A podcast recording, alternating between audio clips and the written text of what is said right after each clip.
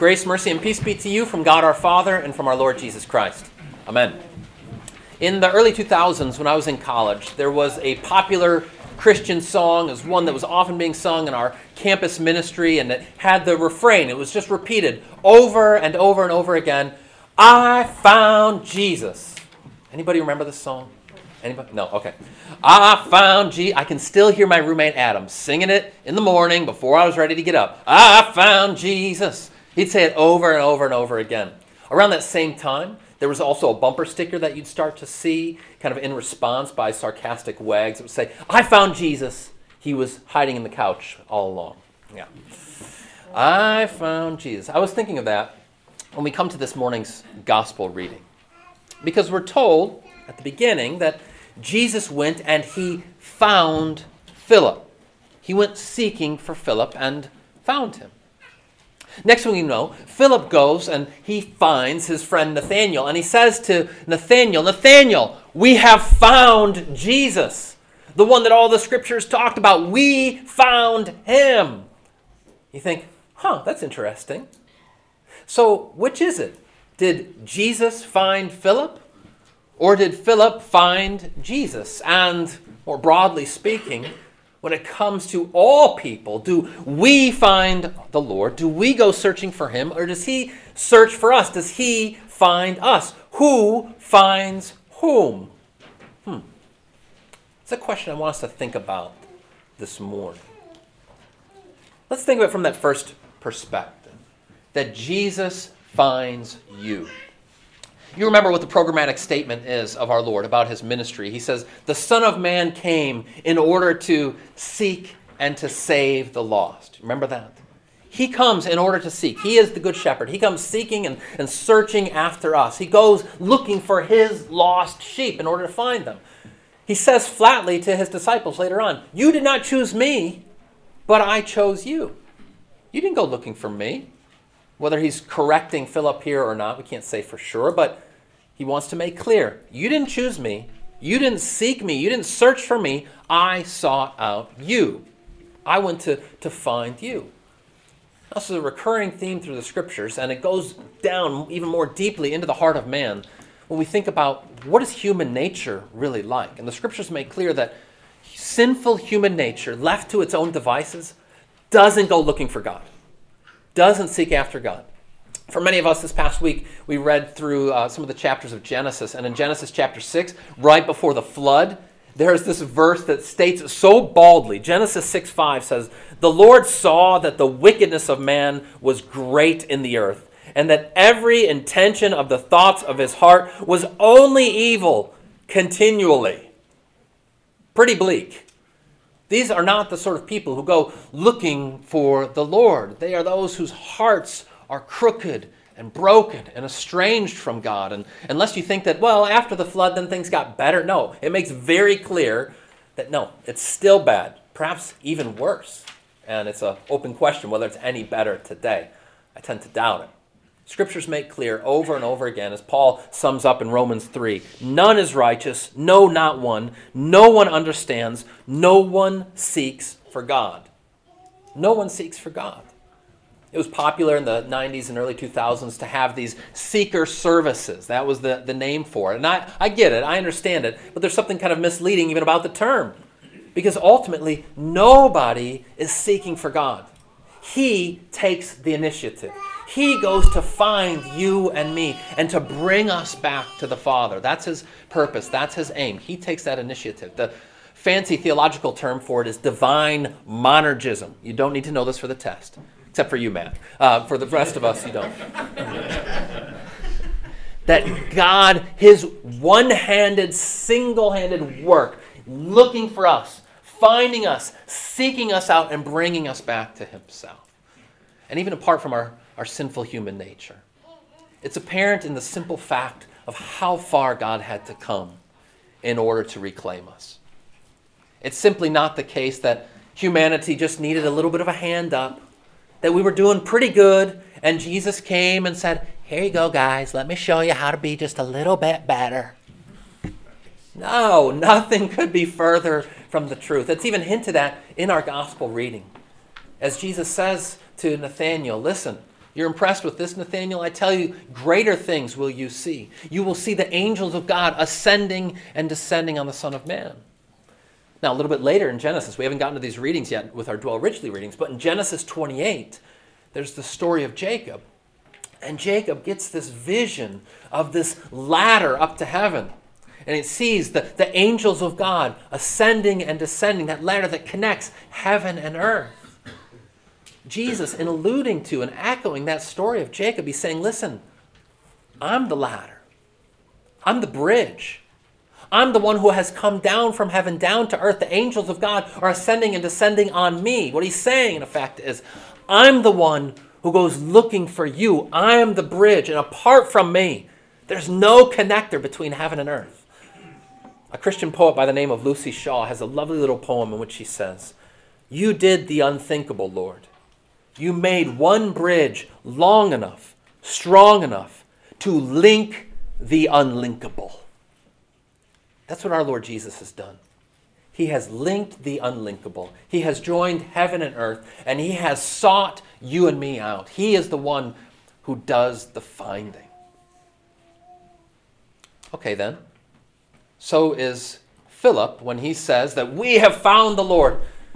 Is he just patently deluded? Is he just so off base? Is his theology so mistaken that he's going to need to be chastised? Well, certainly for many Lutherans, we would say, yeah, that's exactly right. I know there was a, a time in my own life when I was in what uh, my wife would call my Lutheran cage stage. That's where you need to keep me in a cage because I just had to tell everybody about Lutheran theology.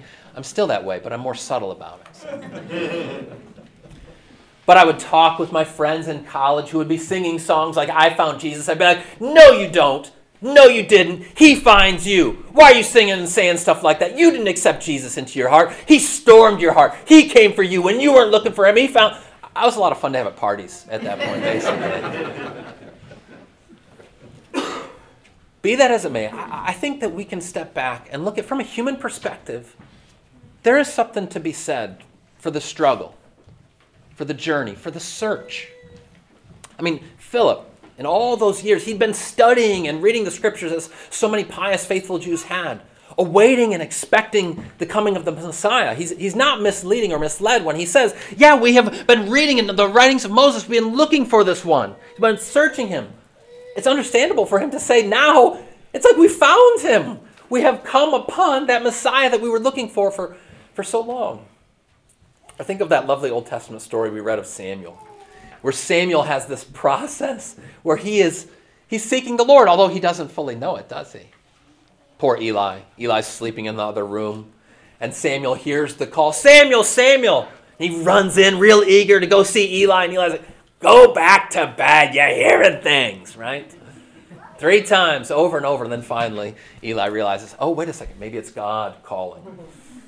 This is the way it is with us humans sometimes. We need to hear the call a few times before we we finally get it.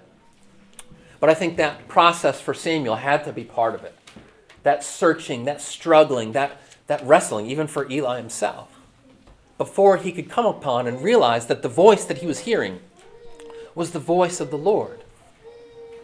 As Lutherans, it's natural for us to poo poo because we want to, to um, protect sola gratia, saved by grace alone. It's God's initiative alone that brings us. And it's good and right for us to emphasize that.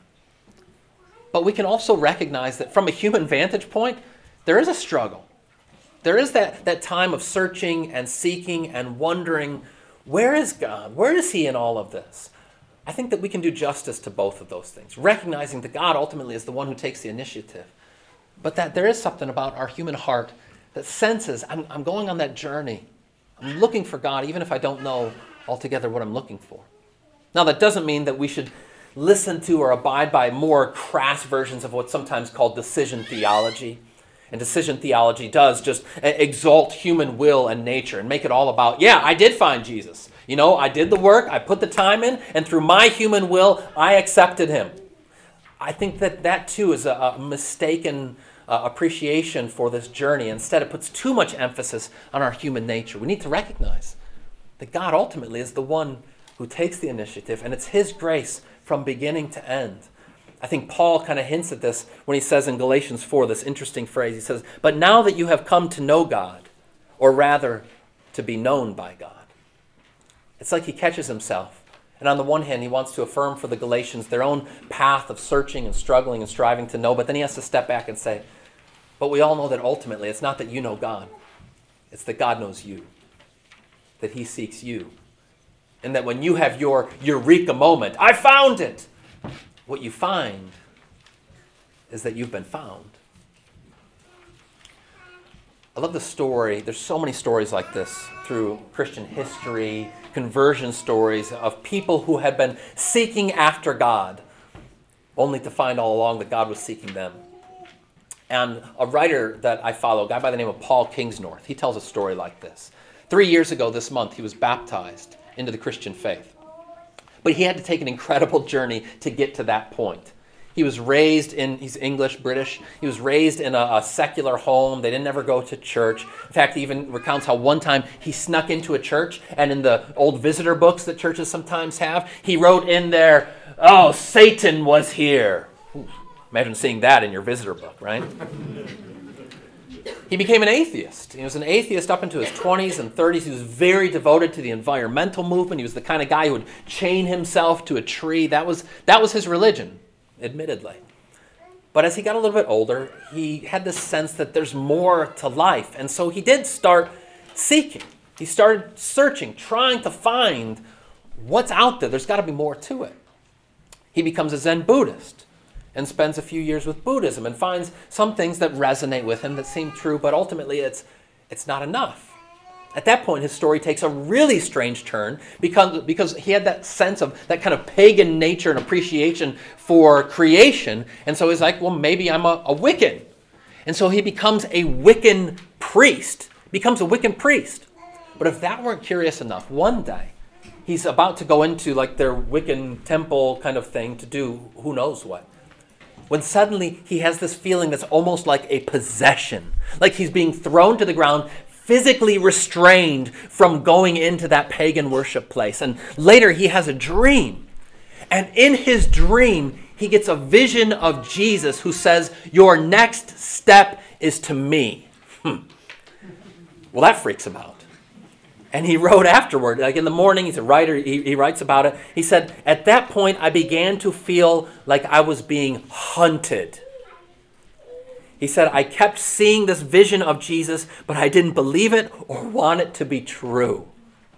At that same time, people start coming out of the woodwork. Friends he didn't realize who were believers start coming to, to talk to him. He gets unsolicited messages from African, not African, you know, uh, princes who are telling him they need his money, but instead like African believers who also said that they had these visions and dreams of him and that he was going to be coming to Christ. And he's like, what is the deal with all of this? Can I get away from this guy or what? But he finally gets to this point. He was actually at a, a, a pageant of one of his kids where suddenly this rush like a tidal wave comes over him. And it was the feeling of divine forgiveness that swept over him, and he fell to his knees and wept.